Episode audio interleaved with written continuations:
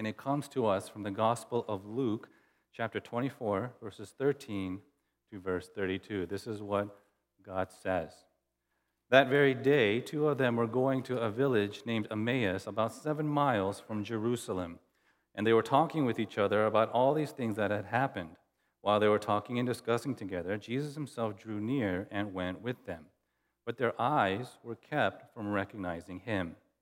And he said to them, "What is this conversation that you're holding with each other as you walk?" And they stood still, looking sad. Then one of them, named Cleopas, answered him, "Are you the only visitor to Jerusalem who does not know the things that have happened there in these days?" And he said to them, "What things?" And they said to him, "Concerning Jesus of Nazareth, a man who was a prophet, mighty in deed and word before God and all the people, and how our chief priests and rulers delivered him up to be condemned to death and crucified him. But we had hoped that he would be the one to redeem Israel. Yes, and besides all this, it is now the third day since these things have happened. Moreover, some women of our company amazed us. They were at the tomb early in the morning, and when they did not find his body, they came back saying they had seen a vision of angels who said that he was alive. Some of those who were with us went to the tomb and found it just as the women had said, but him they did not see." And he said to them, "O foolish ones, slow of heart to believe all that the prophets have spoken. Was it not necessary that the Christ should suffer these things and enter into his glory? And beginning with Moses and all the prophets, he interpreted to them in all the scriptures the things concerning himself." So they drew near to the village to which they were going. He acted as if he were going farther, but they urged him strongly, saying, "Stay with us, for it is toward evening, and the day is now far spent." So he went in to stay with them. When he was at the table with them, he took the bread and blessed and broke it and gave it to them. And their eyes were opened, and they recognized him. And he vanished from their sight.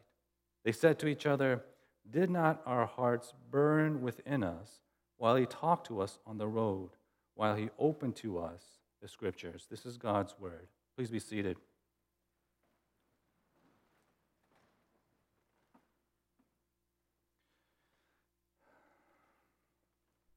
So last Sunday was Easter Sunday, and I didn't plan it this way, but this passage actually takes place pretty much that same time after the women found the tomb empty. And so it kind of, I guess, is a good transition here. But what we're doing is we're actually looking not at Easter per se, but we're looking at what we had started to talk about prior to Easter Sunday, and that was the church.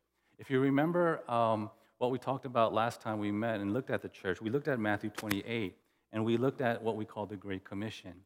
And what we said there, what we saw there, is that there were three things that Jesus gives these apostles to do. And these three things were, number one, make disciples of all the nations. Number two, baptize them in the name of the Father and of the Son and the Holy Spirit. And number three, teach them everything that I have commanded or that he has commanded. And so broadly speaking, what we said last time is that that's basically the mission of the church. This is what God had envisioned for his church. Broadly speaking, every true church has three things. There are making disciples, there are baptizing, and along with that communion, and teaching and preaching everything that God had commanded. Historically speaking, those three things became known later on in the church as the three marks of the church. Teaching, the word, baptism, the sacraments, right? And making disciples, which we call church discipline, where we get the word disciple. And so that's what we looked at here. And what we're going to do here is we're going to look at two of those things. We're going to look at the word, and we're going to look at the sacrament. And then maybe in a couple of weeks, we'll also then look at this idea of discipling and church discipline, which is, I think, much more difficult. Why are we doing this? Because we want you to know, or I want you to know, and be reminded again of not only what you should be looking for in church, but what the church ought to be doing, right? Not only what's really important in the church, but what the church ought to be doing, what we ought to be doing. And so this is a good, I guess, learning moment, if you've never heard this, to understand what the church is. And did you have noticed this? In the Great Commission, okay, there's baptism, there's preaching and teaching of God's word, there's making disciples. Those three marks of the church, there's nothing about fellowship, right? There's nothing about community. You ever think about that? And I know most of us who go to church, we already say that these things we already know is important, right? The word is important. Preaching and teaching is important. But I would probably say 9 out of 10 times when you're looking for a church, you're looking for fellowship. You're looking for community. And we don't really see that here, at least in this passage. Now, I'm not saying that that's something that we don't have to do or that's something that we have to ignore, right? Certainly we don't. In fact, what I want to show you as we look at the word and the sacraments, that this passage really is about fellowship. This passage is about fellowship. Now, let me ask you a question. When you talk about fellowship, what do you need to have fellowship? And I'm going to venture, most of us, at a very basic, fundamental level, when you think about fellowship, you think of three things. You think of good conversation over good food and drink with some good people. That's pretty much it, right? At a very fundamental level, what's fellowship? It's hanging out with good conversation over good food and drink, right, with good people. And what you see here is we understand this in our passage. The disciples, these followers of Jesus, these were people that they didn't just see Jesus, okay, in the flesh or in the person. They got to hang out with Jesus. They got to eat with him. They got to drink with him, good food. They got to sleep with him. They got to talk to him, listen to him. They got to converse with him, good conversation, right? And basically, they got to fellowship with this good person, right? They not only got to see and touch him, they followed him and they fellowshiped with him. And so immediately we start thinking, well, of course they got to do that. And it was easier, therefore, being a Christian or being a disciple in the first century as opposed to the 21st century, because those people back then, they actually got to fellowship with him. They actually got to talk to him. They get to eat with him. They get to fellowship with him. They get to touch him. They got to see him in the flesh. And after all, seeing is believing, isn't it? But what I want to show you from this passage is this. I want you to see that it's not that simple, nor is it really that accurate, because something in our passage is happening that shows otherwise. I just learned about this guy named Joshua Bell. Do you know who Joshua Bell is? I got one person shaking his head. He was considered maybe 10, 20, 15 years ago the best violinist in the world. The New York Times said of Joshua Bell, quote, "Joshua Bell stands in no one's shadow when it comes to playing the violin," end quote. And in 2007, and you can find this on YouTube video, 2007, they did an experiment with this guy, Joshua Bell, in Washington, D.C. And in the subway of D.C., what they asked him to do is they wanted him to set up to play the violin in the middle of the subway station as all these people are walking by. But the only thing is, they asked him to wear nothing but a baseball cap, a long-sleeve T-shirt, some blue jeans, and just kind of start playing. So Joshua Bell, right, the greatest violinist in the world, as some people say, goes there dressed up in plain clothes in the basement of some subway in D.C., and he pulls out this violin. And this violin, and I don't know anything about violins, but this is what it said. This violin was a Gibson EX Huberman. Do you know what that is? I don't know, but apparently his violin was handcrafted in 1713 by a person named Antonio Stradivari. It's a Stradivarius violin. It cost $3.5 million, a $3.5 million violin, and the best violinist in the world in the subway of D.C. starts picking it up, and he starts playing it. He starts playing it for 43 minutes. He plays 6 classical pieces, and you can see this on YouTube. It's an amazing thing, but what the most amazing thing about that clip was this. Nobody paid attention. Nobody cared. All these people, is rush hour, people in lines trying to get tickets. Here's this guy in plain clothes playing the most expensive violin, most beautiful music. You know, he's playing some Bach, and nobody stops to listen. Nobody really cares. Here is this guy for 43 minutes. He's exuding truth and beauty. He's exuding goodness and music, and no one saw him. No one recognized him. No one saw who he was because he didn't look like a world-class violinist. And what's interesting then in our passage is this. We're given a report that Jesus is actually reappearing, right, after his death before a couple of disciples. And for some reason, we're told They don't recognize him. They don't recognize him. Three things I want to show you from this passage, okay? Because we want to ask the question, how come they don't recognize him? How come they don't see? Three things. One, there's good conversation. Two, there's good food. And three, there's good people. All right? Good conversation. Look at this. First of all, Jesus shows up on this road called Emmaus. It's a town 7 miles from Jerusalem, and there was a disciple named Cleopas. The other one we're not given. Some people say maybe it was his wife. We're not sure, but they're walking away from Jerusalem, probably just going home because the show is over. Jesus just died. They don't know where else to go. They're sad, we're told, because they thought he was the one. And here comes this person, and it's Jesus, and he walks up to them, and what does he do? He initiates a conversation. He says, "What are you talking about?" And they say, "Where have you been? What's everyone talking about? We're talking about Jesus of Nazareth. We thought that he was the promised one, but he died, and now we don't know what to do." And what's interesting here is for some reason, these disciples, right, they didn't recognize him. And whether maybe Jesus had a hood over his face, I don't know, maybe his beard was a little extra long, I mean, being in that tomb for so long, we don't know, but they just don't recognize him. And they were his disciples. These disciples, more than likely, they would have known who Jesus looked like. They followed him for some years, probably for at least 3. They're not one of the 12, but they were most likely part of this larger group that followed Jesus. So they'd been with Jesus. They served with him. They fellowshiped with him. They believed him. And yet, after spending all that time, they don't recognize him. And the question we have to ask is why? And the only answer we're given directly is in verse 16, where it says, their eyes were kept from recognizing him. So they don't recognize him, and here's this person who they don't recognize, Jesus Christ, and he's talking to them about what happened. So what does he do?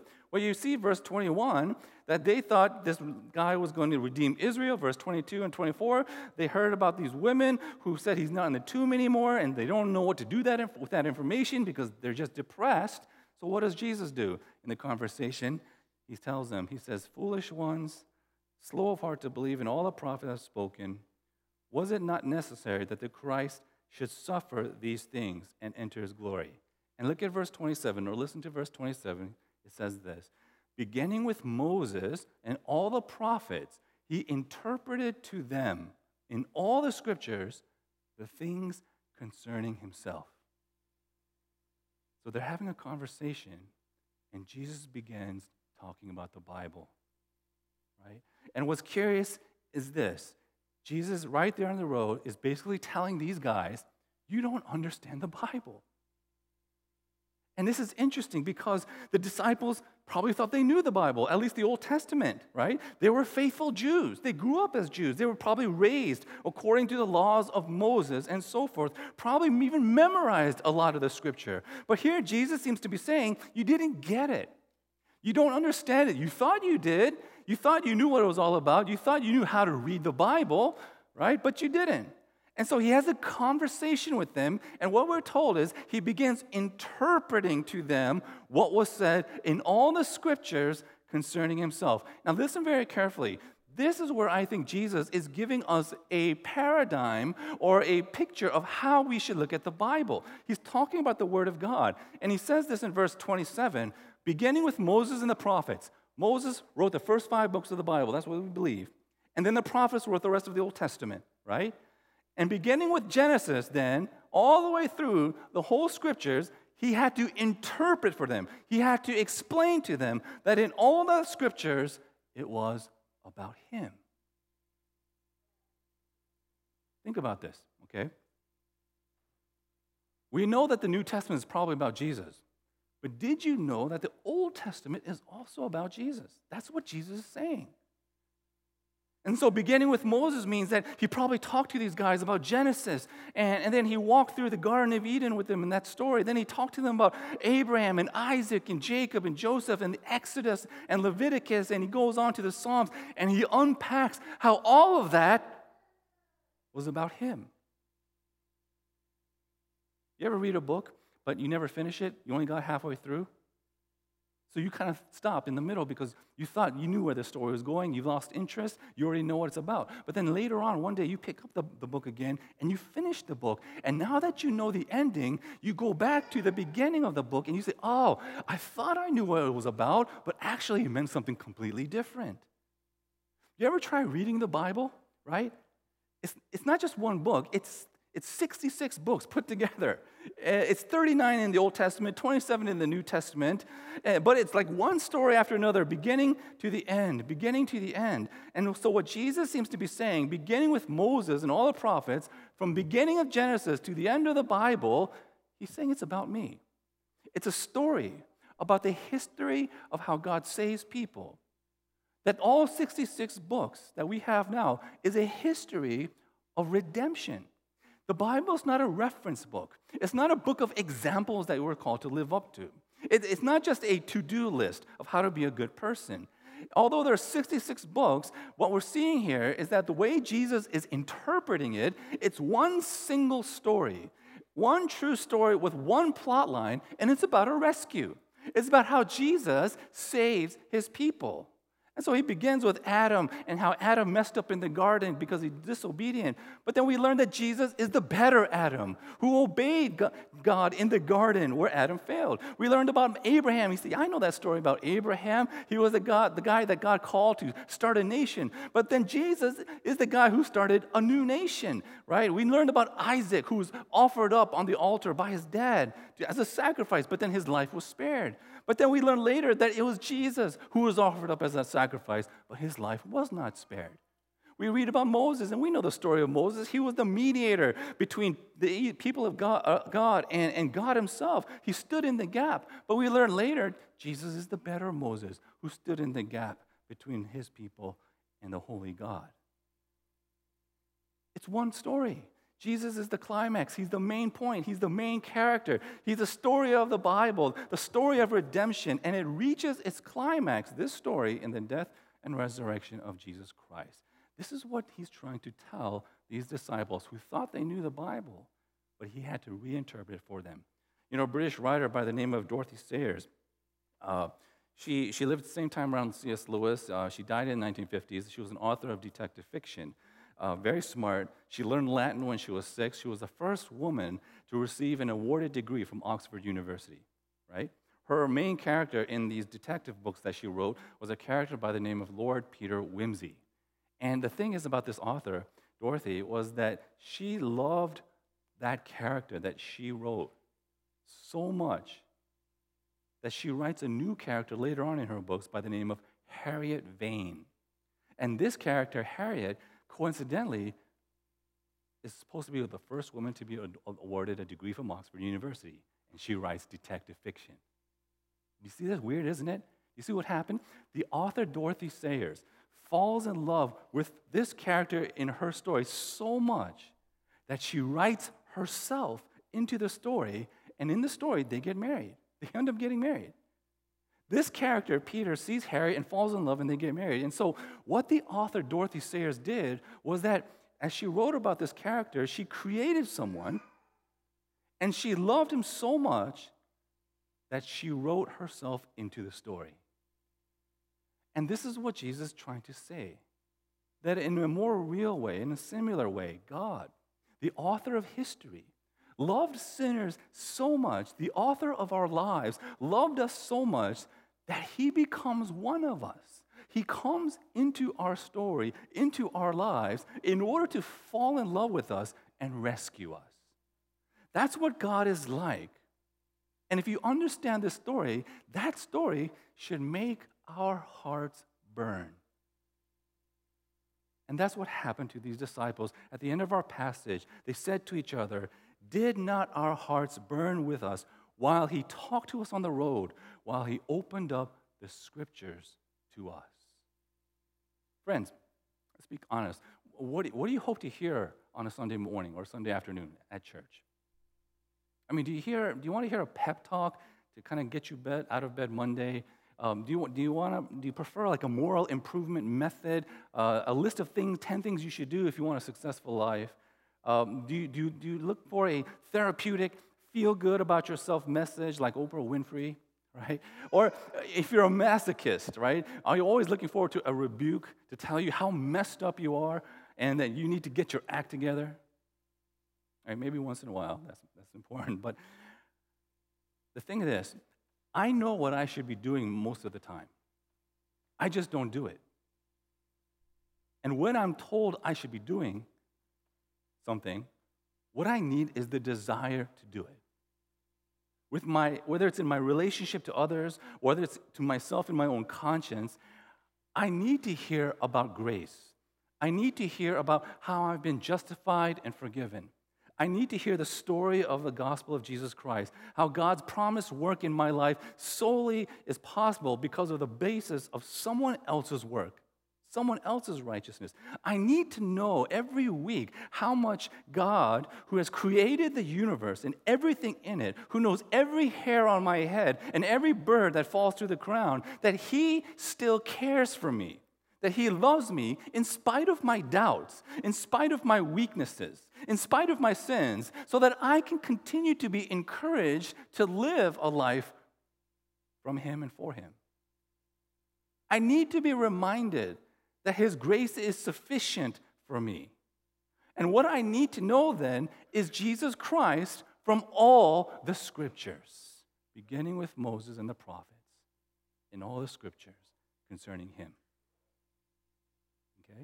They had a good conversation with Jesus.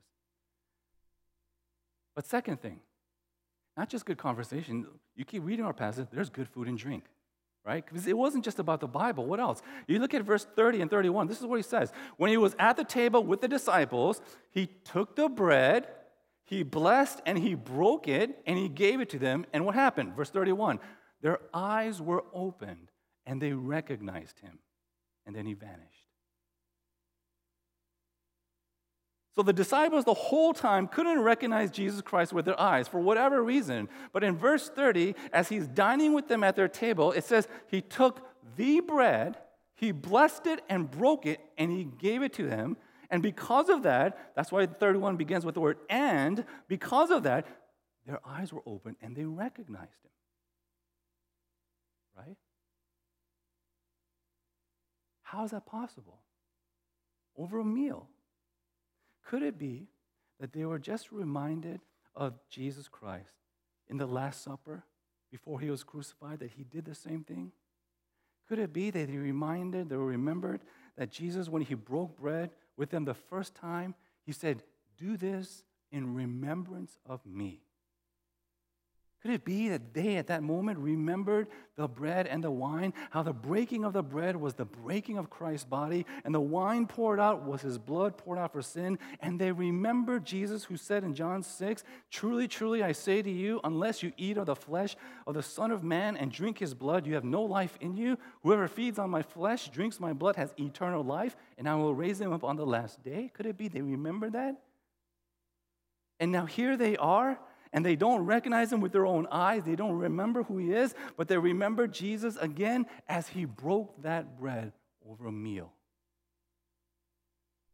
And they say, "Wait, did not our hearts burn within us while he talked to us on the road and while he opened us the scriptures?" And in Acts chapter 2, when you keep reading, the disciples devoted themselves to the apostles' teaching and fellowship, to the breaking of bread and the prayers. Now here's the question again. Why were their eyes kept from recognizing Jesus? Why were their eyes kept from recognizing Jesus? And here's the answer. Because God now is instituting a new way of knowing him. You see, when you look at the Old Testament and how they worshiped, everything was so visual. That's why you had elaborate tabernacles and temples filled with gold and jewels. You could see everything. It was meant to inspire elaborate architecture of temples. That's why you could smell animal sacrifices. It was very visceral, and you knew what was going on. Even the robes that the priests wore, it was meant to show something so that you could see how elaborate and just ornate the whole process was, because part of the problem or issue in the Old Testament was that yes, back then, in a sense, seeing was still believing. And even in the New Testament, when you look at Jesus, what does he do to the first disciples? He says, come and see. And even doubting Thomas, he shows him his hands and so shows him the scars and says, come and see. And he does all these miracles in front of all these people. He heals people. He makes the lame walk. And come and see with your eyes. He literally makes blind people see. Everything was visual. But in Luke 24, something has changed. Something has happened so that the disciples could no longer see who Jesus was.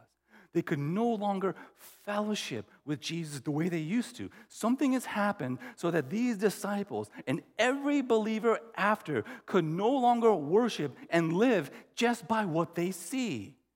Something has happened in history that has radically altered not just the way we understand the Bible, but the way we now know and fellowship with Jesus Christ. You remember when Jesus steps out of the tomb and the first two women, Mary and Martha, go to grab him and hold him? What does Jesus say? Don't touch me. Something's different. What is it? What happened? And that something is the fact that Jesus has now risen from the dead. He's now risen from the dead. And now nothing is the same as it was before. And at that point, he brought the church into a point of history of redemption that has completely changed. And he ascends to heaven, as he says. And then later on in Acts chapter 2, he pours out the Spirit to the church so that now not just the Jews, but now also the Gentiles, the nations all over the world at the same time can know who Jesus is. Listen carefully. Contrary to our culture today, which is also so visual, where we are bombarded with images after images, where our social media is simply flipping through pictures after pictures, right? Where we have short-term attention spans to listen to some guy talk for 30 or 40 minutes, where we care more about how we look than what we say. Into that culture, Paul says in 2 Corinthians 5, we now live by faith and not by sight. And Hebrews 11, what is this faith? It's the assurance of things hoped for, the conviction of things now not seen. And where do we get this faith? And Paul says in Romans chapter 10:17, he says, faith comes through how? Faith comes through hearing. And hearing the word of God. Faith comes how? How? Not by seeing him, but now by hearing him in his word. Before, seeing was believing, but now hearing has become believing. Hearing the word you now have, beginning from Moses and the prophets in all the scriptures concerning Jesus. Do you see this? Or should I say, do you hear this? We think it's easier for the first Christians to believe because they got to see. But the first Christians and every other Christian after, even the disciples who once saw, after the resurrection, believed because they heard. And just like us, they had to live by faith and not by sight. And their hearts burned. Seeing is believing still may be the motto of many today, but ever since the New Testament, after the death and resurrection of Jesus Christ, for the people of God, there is power in his word, so that now, not seeing, but hearing is believing. And the only application I can tell you is this. Therefore, listen carefully. I know sometimes some of those of you who are sitting in the pews feel like it's a pain to have to listen to a guy preach and talk for 30 or 40 minutes. And sometimes, I'm going to be very honest, I admit it, sometimes it's just boring. And did you know sometimes from here, I can see everyone's faces, so I know that sometimes you fall asleep, and sometimes there's drool coming down your lips. I know it can be very difficult sometimes. And sometimes you might even think, man, somebody needs to teach this guy how to preach. And sometimes you might be right. Because preachers and teachers, we always need to work on this craft. We always need to do better. There's always something we can improve on. But sometimes, it's not just that somebody needs to teach pastors how to preach. But sometimes, somebody needs to teach you how to listen. How to listen. To be attentive.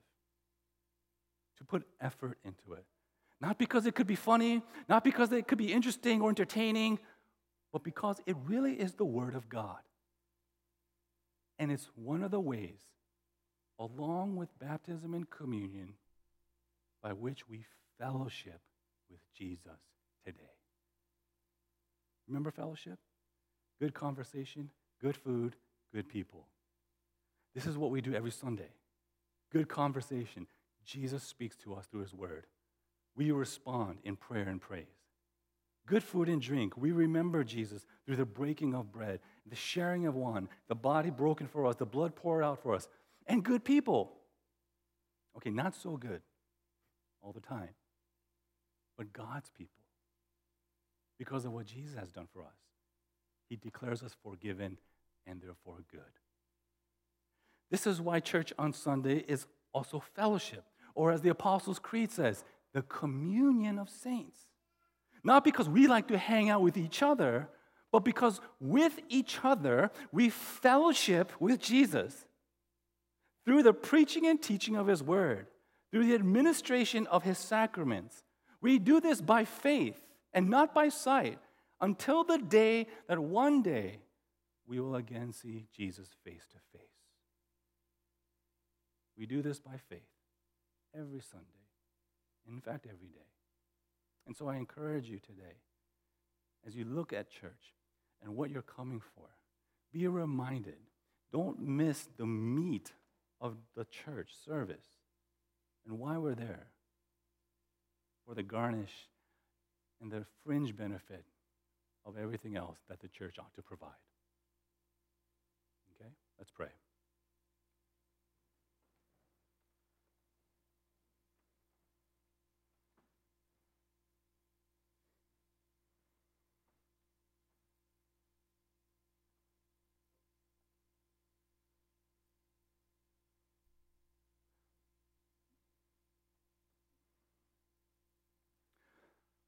Father, we thank you so much for your word. We also thank you, God, for things that we observed last Sunday, like baptism and communion. And though tedious and oftentimes even boring as those things can be, help us to see, even from your very own lips, that these things are now the ways in which you have chosen to engage with us. By faith, in spirit, and truth. And so, Lord, we pray that we wouldn't just be diligent attenders to worship, but we would also be intentional, faithful hearers of the Word of God, whether it be the sermon, whether it be in a Bible study, whether it be in our own personal reading, that we would look forward to fellowshipping with you through your Word. And we look forward to sharing a meal with you through communion and through baptism, that we would be reminded of what you have done for us, that you engage with us, not just intellectually, but spiritually. And so we pray that we would hold that dear to our hearts, that the life on this side of heaven is called to live a life of faith, not by sight. And that faith you have given to us through the hearing of your word. So help us more to trust in you. Help us more to put effort into the things that you have said is important.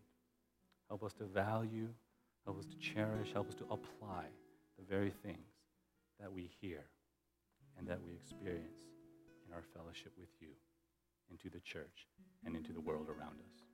In Christ's name we pray. Amen.